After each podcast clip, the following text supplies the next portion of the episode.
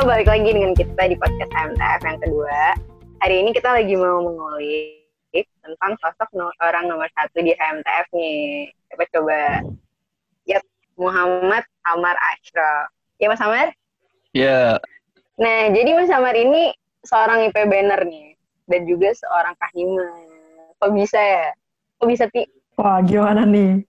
Kan banyak tuh mas, stigma orang-orang tuh kalau orang fokusnya akademik tuh tidak berorganisasi gitu, atau jarang yang menggeluti dunia perorganisasian nih. Tapi di Mas Amar nih bisa balance gitu antara akademik jalan, organisasi jalan.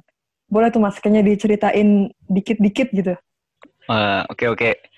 Jadi, oh ya, sebenarnya kenalin dulu aku Amar dari Teknik Angkatan 2017. Dan kalau tadi ditanya tentang tentang sabi balance atau bertahan nggak nih ya ketika banyak kesibukan dan lainnya, jelas ya kenapa nggak bisa gitu kan ya. Seharusnya setiap orang juga pasti akan bisa, cuman pasti ada tahap di mana kita itu perlu belajar, perlu tahu gimana caranya kita bisa menyeimbangkan antara kewajiban kita buat kuliah dan juga aktivitas kita selain kuliah itu sendiri. Nah, jadi kalau menurutku pribadi kita harus pinter-pinter itu karena dengan kesibukan yang pasti akan jadi sorotan kan penggunaan waktunya dan setiap orang biasanya sama-sama punya 24 jam dan seharusnya bisa untuk bi menyeimbangkan antara urusan akademik sama non akademik. Toh juga kuliah juga nggak sepanjang hari juga kan. Kisaran mungkin paling lama kuliah kita kan jam 7 sampai jam 3. Dan setelah itu nah, kita itu mulai main setelah mungkin jam 3 atau jam 5. Setelah jam 5 itu baru kita ntar mulai nata-nata itu apa dulu yang mau diselesaikan. Kira-kira mau ngerjain apa dulu tuh? Mau tugas dulu kah atau oh ada rapat dan lain-lain, ada perlu ketemu ini dan itu. Intinya kita harus bisa benar-benar pinter-pinter bagi porsi dan ngatur waktu kita sehingga semua kewajiban kerjaan itu bisa terselesai, terselesaikan tepat waktu dan tetap optimal juga hasilnya. Mungkin kayak gitu dulu. Iya, Oke. bener-bener bener. Semuanya ada porsinya ya, Ti ya. Iya bener. Tin- Tinggal Kayak kita harus pinter-pinter baginya nih porsinya. Nah, terus eh, sekarang kan kuliahnya lagi daring ya Mas ya? Iya benar. Online, serba online. Nggak online kan ya. Nah ini tuh gimana nih cara bagi kan seorang kahima kan suka forum banyak forum ya Mas ya? Iya banyak banget. Nah itu gimana cara baginya tuh antara Zoom akademik sama Zoom forum kahima? Eh sebenarnya nggak tahu juga sih dengan teman-teman yang lainnya ngerasain seperti apa. Tapi kalau dari aku pribadi sih ngerasanya lebih gimana ya? Lebih sebenarnya lebih teratur dengan kondisi seperti ini gitu kan. Kita kondisinya ketika perlu forum online via Zoom atau via apa pun itu ada yang harus dijaga. Kalau biasanya kita cuma jaga nih paling energi kita, fisik kita, atau enggak ngerjain tugas atau ada waktu lain. Kalau kita kan sekarang juga berpacu sama pulsa kita kan. Jadi nggak bisa lama-lama juga kalau misalkan ada forum atau lainnya sejenisnya. Jujur lebih teratur aja sih. Maksudnya akhirnya lebih efektif aja. Kuliah juga dengan sistem daring ini lebih lebih gimana ya? Lebih tertata juga jadwalnya. Terus kemudian be- walaupun banyak tugas ya, tapi kalau dalam pandanganku sendiri ketika itu bisa dikerjakan di rumah, kita kondisinya nggak ada mobilitas ke sana sini, yang kadang justru mobilitas itu kadang yang bikin kita capek, terus waktu juga banyak terbuang kan. Lagi aku pribadi ke kampus ada sekitar 5 kiloan lah kalau kita perjalanan. Nah itu jujur aku pribadi sangat terbantu sih dan forum-forum yang dilakukan juga cenderung lebih efektif aja daripada yang kalau kita terus ketemu langsung kadang masih nunggu yang lainnya gitu kan. Apalagi urusannya beda-beda tiap orang. gitu ya Mas. ya ya seperti itulah kan dengan kondisi seperti ini kita lebih oh akhirnya seakan kita budaya tepat waktunya benar-benar hidup gitu.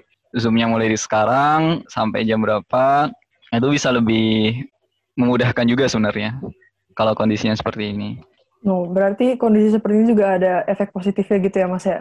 Iya benar, benar banget itu. Walaupun memang di awal sempat ya perlu penyesuaian juga kan, Iya, dan betul. bahkan mungkin ada stigma-stigma kalau kita ngomong dari apa via Zoom nggak ketemu langsung pasti ada kurang gitu ya rasa kumpul dan lainnya tapi ya ini usaha terbaik kita lah buat tetap menjalanin kewajiban entah kuliah ataupun urusan non akademik lainnya. Jadi tinggal gimana kita menyikapinya dengan positif, betul? Iya, benar banget itu. Oke, dari tadi Mas Ashraf nih bilangnya uh, penyesuaian-penyesuaian ya. yang saya tahu tuh Mas Ashraf tuh dulu tuh bukan warga Kanjo yang nggak sering main kartu atau nongkrong di Kanjo ya kan ya. Itu tuh gimana tuh cara ceritanya bisa main kartu sama Cak Pin, jagain Cak Pin tidur itu tuh gimana tuh? Duh, bisa pertanyaan sulit ini ya.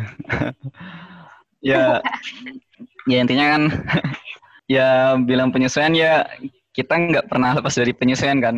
Ada bahkan nggak harus nunggu kita pindah tempat ke lingkungan yang baru. Bahkan dengan perubahan waktu hari ini dan mungkin besok atau beberapa pekan, beberapa bulan atau tahun ke depan kita juga perlu penyesuaian walaupun masih di tempat yang sama. Karena jelas dari kita kan pasti ada yang berubah setiap harinya. Dan harapannya kan kita perubahnya ke arah yang lebih baik kan. Nah, buat ngerubah ke arah yang lebih baik itu perubahan yang kita alami dan kita lalui menjadi hal yang baik perlu penyesuaian. Kalau tadi tanya gimana caranya bisa main dengan Cak Pin dan kawan-kawan ya pembiasaan lah, belajar lah. Ya tanya gimana pertama lihat mainnya dulu, kok bisa ya? Jalannya ini dulu yang jalan, terus kok tiba-tiba bilang menang kondisinya gini, kok tiba-tiba gini kalah bilangnya, ya perlu belajar lah. Semua perlu belajar dari bahkan kita sederhananya main game kan juga perlu belajar di awal-awal. Ya jelas tapi tujuannya kan dengan ada itu kan jadi sarana interaksi juga kan kita. Buat teman-teman yang sering ketemu di sana terus kemudian kadang kita sambil bermain juga malah ada muncul diskusi-diskusi gitu kan walaupun singkat tapi setidaknya di situ ada tetap hal positif yang bisa keluar. Jadi kayak lebih membaur akhirnya sekarang ya mas sama teman-teman yang lain juga. Ya alhamdulillah. Masih nyangkut penyesuaian nih mas. Mau tanya, dulu kan Mas Asraf tuh udah IP banner sebelum jadi Kahima ya? Yoi. Nah, uh... terus iya kan kalau nggak salah semester satu semester sebelum Kahima udah IP banner. Iya, alhamdulillah. Nah, itu berarti dulu kan punya kesibukan kuliah yang cukup baik ditata gitu kan, Mas. Terus sekarang sebagai Kahima nih, punya kesibukan lain dan tanggung jawab yang besar juga nih. Gimana perubahan penyesuaiannya gitu? Penyesuaian terhadap perubahan yang ada di diri Mas Asraf dari mahasiswa yang fokus kuliah, fokus akademik, terus sekarang ternyata punya kesibukan lain di Kahima gitu, Mas. Hmm, ya, uh, oke. Okay. Jadi sebenarnya kalau bilang penyesuaian sejak awal kuliah kan sebenarnya kita mulai banyak disibukkan hal-hal yang non akademik kan. Kayak kita ada pelatihan per pekan, terus kemudian kegiatan yang perlu kumpul kah, terus kemudian tugas kuliah jelas emang rada beda kan. Belum ada praktikum yang kalau di TF kan praktikumnya di luar jam kuliah itu. Nah, kalau bicara penyesuaian, gampangannya kalau kita nambah, sebenarnya kan waktu kita kan terbatas juga kan 24 jam. Dan kita harus bagi porsi juga. Ada waktu buat istirahat ada waktu buat aktivitas ada waktu yang memang gampangnya buat free time lah buat kita pribadi yang itu juga perlu kan buat kita. Nah betul. tetap yang kalau bicara penyesuaian kalau dari aku pribadi gampangnya main di porsinya aja sih porsi jam istirahat kita porsi aktivitas kita dan porsi waktu free time kita ketika sebenarnya nambah kegiatan atau kesibukan lain itu berarti perlu penyesuaian dari ya tiga pembagian waktu tadi. Kalau aktivitas kita yang nambah berarti waktu free time kita bisa jadi akan sedikit berkurang. Terus kemudian ya waktu istirahat kita sedikit-sedikit mungkin akan akan berkurang dan bergeser waktunya.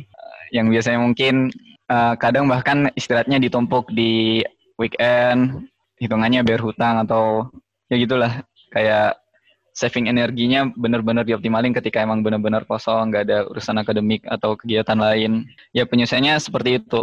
Dan memang kalau di awal berat banget ngerasainnya kalau penyesuaian itu udah terkait sama pembagian porsi waktu ya. Karena kita juga kan pasti punya jatah lah, tubuh punya jatah buat istirahat. Kalau itu dikurangi juga efeknya sebenarnya kurang baik juga. Tapi untuk penyesuaian itu ketika sudah sudah ter, sudah sudah terbiasa, insya Allah lebih bisa enak aja. Udah karena udah terbiasa kan kita udah nggak terlalu terikat lagi kan. Dalam artian, oh misal biasanya jam segini udah istirahat, tapi dengan kita latih terus dan sesuaikan dengan kondisi, oh jam segini masih bisa aktivitas, ya masih bisa aktivitas.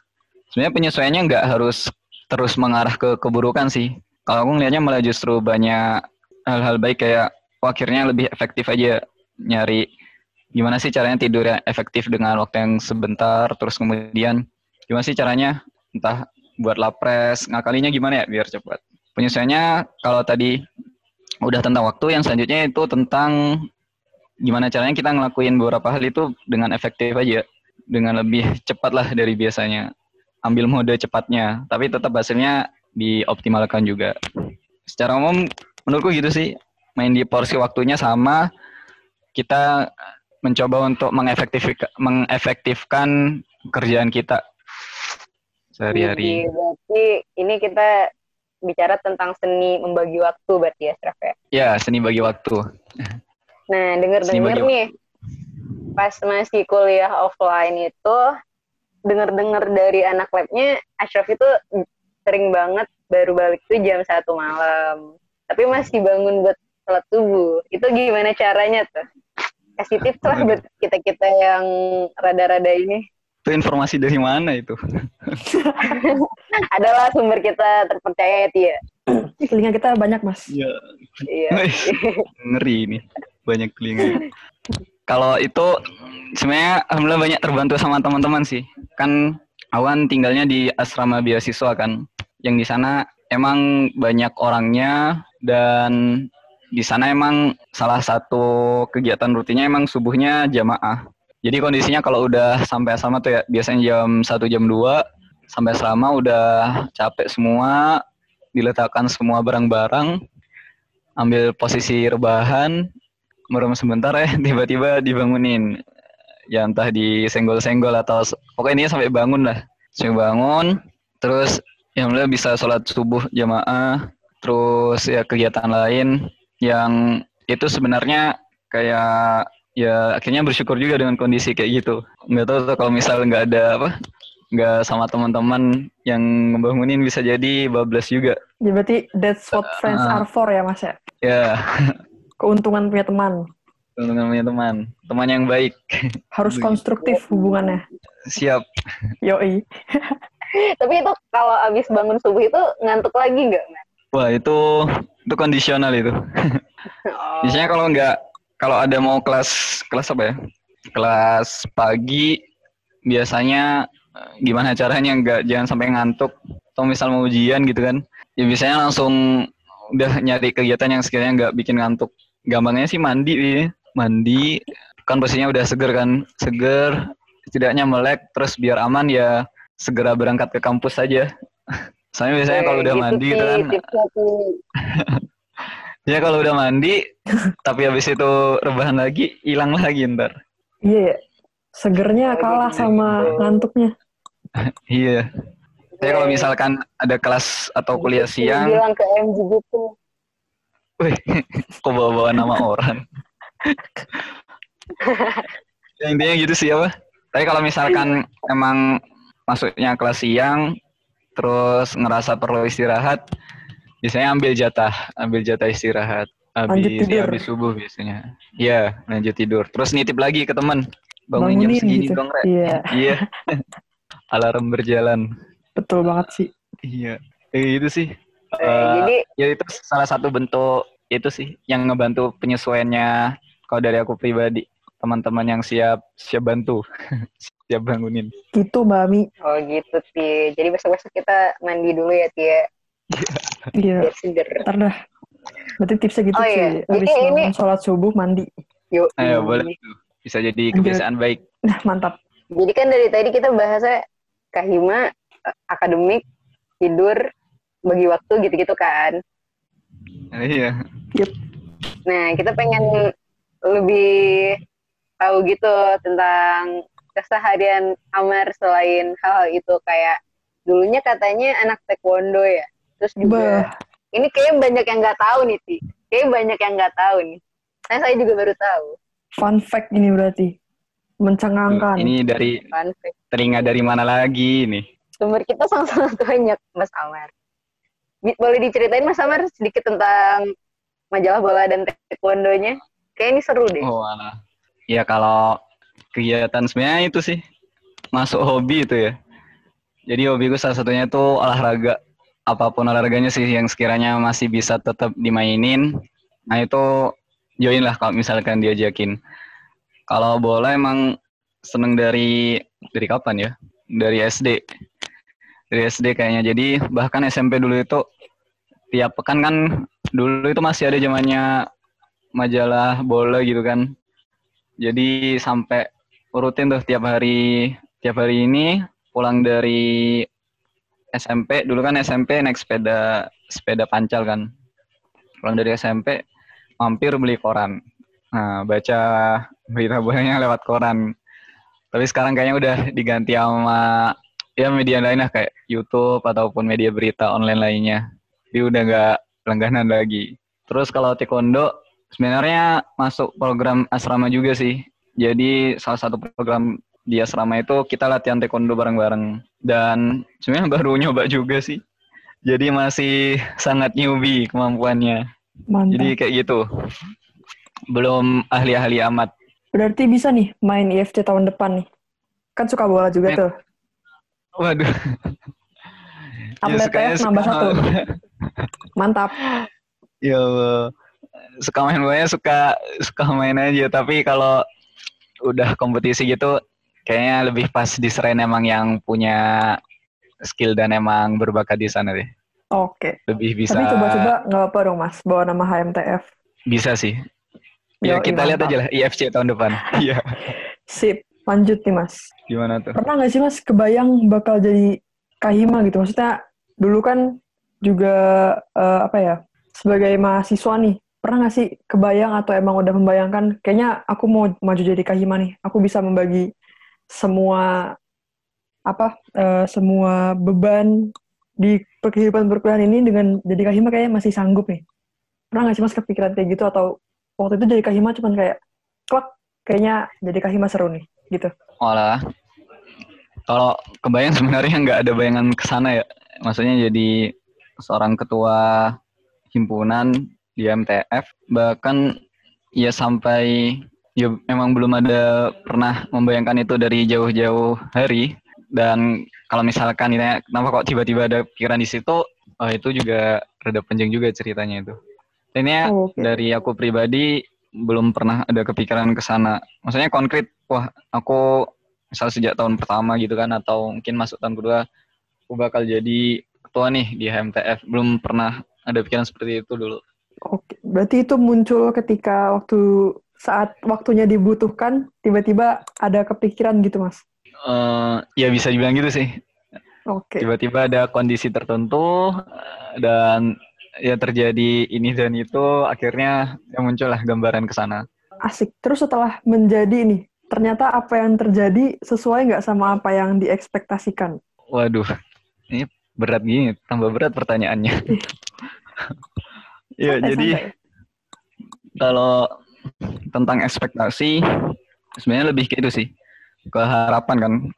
Kan kita semua kan kalau mau menjadi sesuatu dan memperjuangkannya kan pasti punya harapan mau dibuat seperti apa. Betul. Nah kalau dalam hal ini kan yang aku harapin kan ke HMTF-nya kan akan menjadi seperti apa. Jadi ya di awal dulu sudah bareng teman-teman dulu kan, bareng teman-teman beberapa teman diskusi dan oh akhirnya eh, harapannya seperti ini nih, HMTF bakal seperti ini yang sebenarnya itu udah dicerminkan kan di visi yang sekarang mau jadi oh, kola- kolaborator terus juga bermanfaat dan profesional di visi yang kepengurusan sekarang. Cuman memang ternyata implementasinya tidak tidak apa ya tidak semudah dan semulus yang dibayangkan gitu kan. Karena memang dari aku pribadi nggak pernah saya belum pernah ada di pengalaman di organisasi yang kompleksnya kayak HMTF gitu kan. Apalagi dengan jumlah anggota ratusan seperti itu. Dan itu sebenarnya akhirnya membuat aku pribadi ada apa untuk menyempatkan buat belajar juga akhirnya dan alhamdulillahnya ketika berjalan ketemu teman-teman yang memang sudah paham dan punya visi yang sama ternyata. Nah, di sana Oke. udah mulai itu muncul, wah bisa ini kok, pasti bisa harapan-harapan yang udah dirumuskan pasti bisa jalan. Ya dukungan dari tentunya teman-teman terdekat, teman-teman yang barengin waktu apa pencalonan, terus kemudian akhirnya sampai sekarang yang rasanya teman-teman teman-teman yang ada di MTF, mas mbaknya, terus dari semua angkatan punya keinginan semua punya keinginan buat MTF jadi lebih baik. Nah itu Oke. membantu, sangat membantu aku pribadi. Apalagi posisinya kan sekarang lagi seperti ini kan WFH dan lain-lain, terus kegiatan pending dan benar-benar kerasa banget ketika semangat itu muncul kemarin ketika sebelum WFH masih tetap ada dari teman-teman dan masih belum kendor juga. Jadi ya seperti itu. Antara harapan terus kemudian kondisi existingnya di lapangan sampai saat ini. Dan aku pribadi mengucapkan banyak terima kasih ke teman-teman dari pengurus kabinet dan teman-teman staf serta satu BBH keseluruhan. Kemudian teman-teman warga juga yang sangat memberikan support ya baik secara material maupun non material yang sudah banyak terlibat dalam mensukseskan jalannya kepengurusan ini. Jadi sebenarnya dulunya aku pikir akan sangat berat gitu kan, sangat berat karena aku mikirnya dulu wah ini sedikit aja ini yang bakal nyelesain atau mencapai bantu untuk mencapai harapan di MTF tapi ternyata semuanya membantu gitu. Nggak hanya dari pengurus tapi juga yang non non pengurus juga saling support akhirnya. Dan itu akhirnya mbak aku kondisinya akhirnya tumbuh kepercayaan tinggi buat oh, insya Allah bisa buat nyelesain apa yang udah direncanain di awal Mantap. Berarti udah hampir satu kepengurusan nih, Mas. Ada nggak sih Iya, satu perasaan-perasaan, wah, perasaan-perasaan tertentu gitu? Atau pernah merasakan getaran-getaran tertentu gitu ke orang? Cinlok Getaran gitu, apa Mas? sih? Getaran cinta. ini pertanyaannya udah udah beda ya iya, kan tadi terlalu serius nih. Kita bawa karena kita memperingan keadaan. ini kayaknya nggak ada di skrip Kan- pertanyaan Ini improvisasi. Masuk kontrak kayaknya Jadi kan dari tadi udah kompleks banget nih. Dari tadi udah akademik, bicara kahima, bicara taekwondo, olahraga, kurang apa lagi gitu kan kahima. Kayaknya kurang ada Kayaknya- seseorang gitu. Cerita Iya. cintanya tuh kurang gitu. Iya, Iya gimana nih? Boleh diceritakan? ini jawab jawabnya gimana ini Ah, Bebas, bebas, bebas. In- bebas Eh, si si gimana ya Iya. kasih, kasih contoh dulu ya kasih contoh dulu Jangan merasa terterbebas. contohnya gimana tuh Ami Matia mau ngecontohin Gimana? Buset. Kasih tahu Mbak Ami. terus ini aku disuruh pilih atau gimana Enggak, enggak. Ini teori kopi perspektif dia. Mana tahu ada teori kopi perspektif Amar. aku nggak nggak ada teori-teori tentang ini ya intinya Gitu. kalau aku pribadi masih normal gitu ya Oke, kalau ada kagum masukannya ke Alhamdulillah. perempuan ya gitu. Oh, jadi pernah ada Mar di TF ah di TF pernah ada? Pernah terjadi getaran-getaran. getaran-getaran. Suara-suara kayak bisikan semesta gitu ya Tia yang mengarah Iya, ke kayak- seseorang. aku jawabnya umum aja deh. Oke, oke. ya umum aja ya. Intinya pernah muncul ya kayaknya fitrah deh. Kayaknya kalau nggak pernah merasakan seperti itu harus dicek oh dicek apa Oh iya bener cek juga. kondisinya ya. dia benar-benar benar-benar manusia apa bukan Intinya pasti ada lah kayak gitu cuman memang Jadi kalau itu- dari aku ah gimana Hal yang lumrah terjadi ya, berarti. iya bukan Oke. iya sih harusnya terjadi sama setiap cowok ataupun cewek Oke. Kagum gitu ya. M- Mungkin habis ini closing statement kali ya. Gini Mas. oh iya gimana Kan Tunggu, tadi tunggu, kita tunggu, varian- tunggu. Sebelum nih? closing ada pertanyaan lagi nih. Oh, Nah, gimana? jadi kan Udah- udah seorang udah Amar ke situ. Ashraf Enggak, enggak, enggak. Ini kembali ke laptop. Ini kembali serius lagi. Oke, Serius. kembali ke laptop. Ini serius banget nih, serius banget nih. Wih, Mantap. Nah, jadi kan Ash- eh, Muhammad Amar Ashraf ini dulu SMA-nya bukan seorang yang dari organisasi banget ya. Maksudnya dulu sempat di PMR sama KIR ya. Ya, eh KIR itu waktu SMP Mas sebenarnya. Iya, Mas Ahmad. KIR sebenarnya oh, KIR waktu itu SMP. SMP. Oke. Nah, terus nah, terus pas kuliahnya jadi Kahima yang bukan sekadar Kahima, maksudnya Kahima yang berperan melawan corona juga. Juga melawan pandemi seluruh dunia. Ini tuh tantangan terberat menjadi Kahima di dalam pandemi apa ya, Mar? Eh, apa ya Mas Ashraf ya? Ini langsung jelasin kondisi sekarang berarti ya. Eh, tantangan yang nyelkit banget gitu aja deh. Nyelekit banget. Ya tantangannya Yang sangat-sangat sebenarnya itu sih tantangan terberatnya ada beberapa hal yang kayaknya kita perlu ubah gitu deh.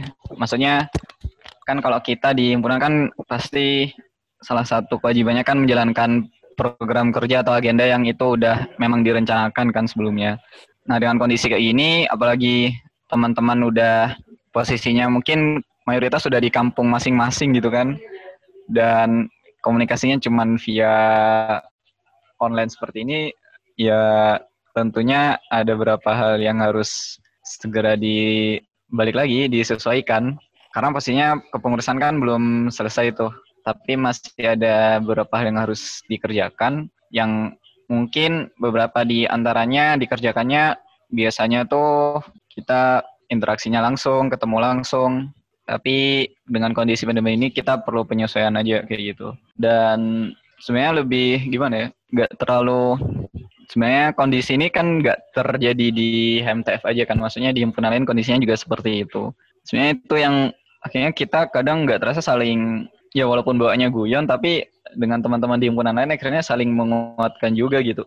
Ya saling memberi semangat dan lain-lain. Dan itu secara tidak langsung juga bisa memberikan gimana ya support buat aku pribadi. Khususnya biar oh sebenarnya dengan kondisi ini kita melihatnya bukan sebagai hambatan tapi justru sebagai peluang dan tantangan.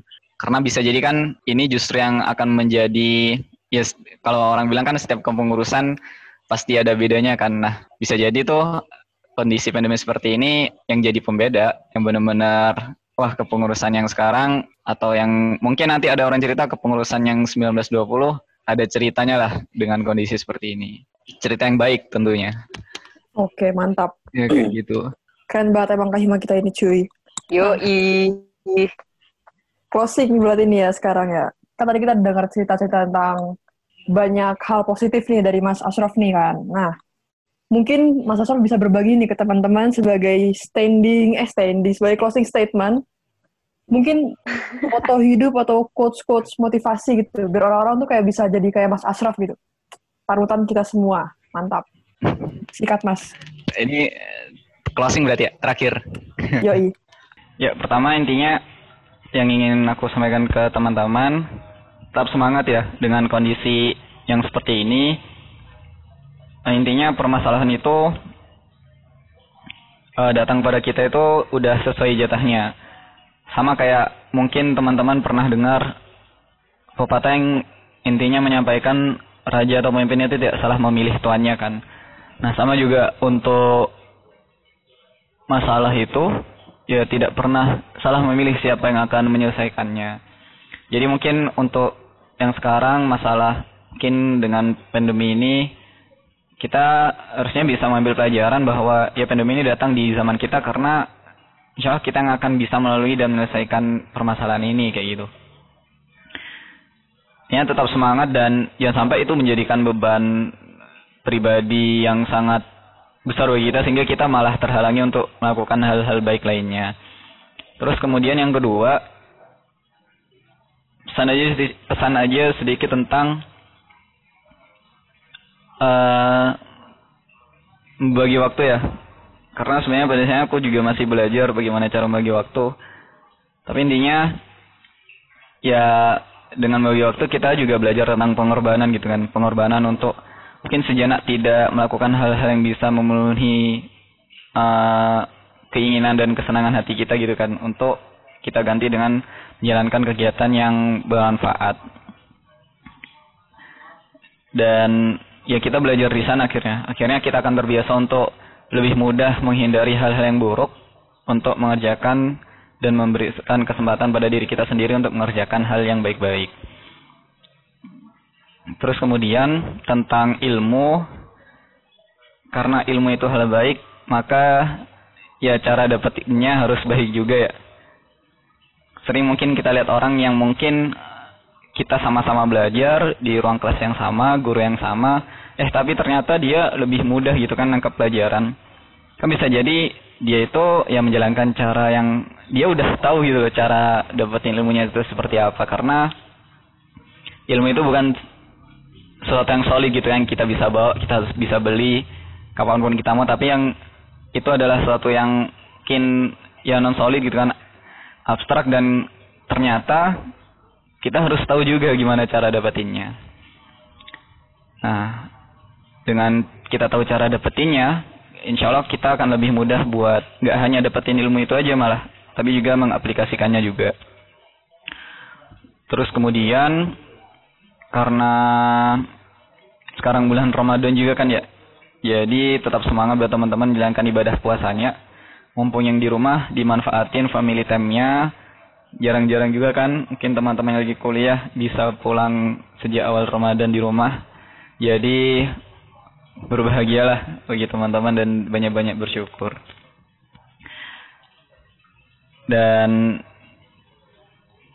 Ya mungkin itu dari yang ingin aku sampaikan ke teman-teman. Terima kasih banyak dan oh instit aja jangan sampai teman-teman setelah dengar dengar diskusi kita sore hari ini jadi pengen jadi kayak aku ya karena itu salah banget akan salah teman-teman ketika ingin menjadi seperti aku tapi jadilah tokoh-tokoh yang emang dia emang udah kita percaya dia adalah contoh terbaik gitu ya buat umat manusia secara umum.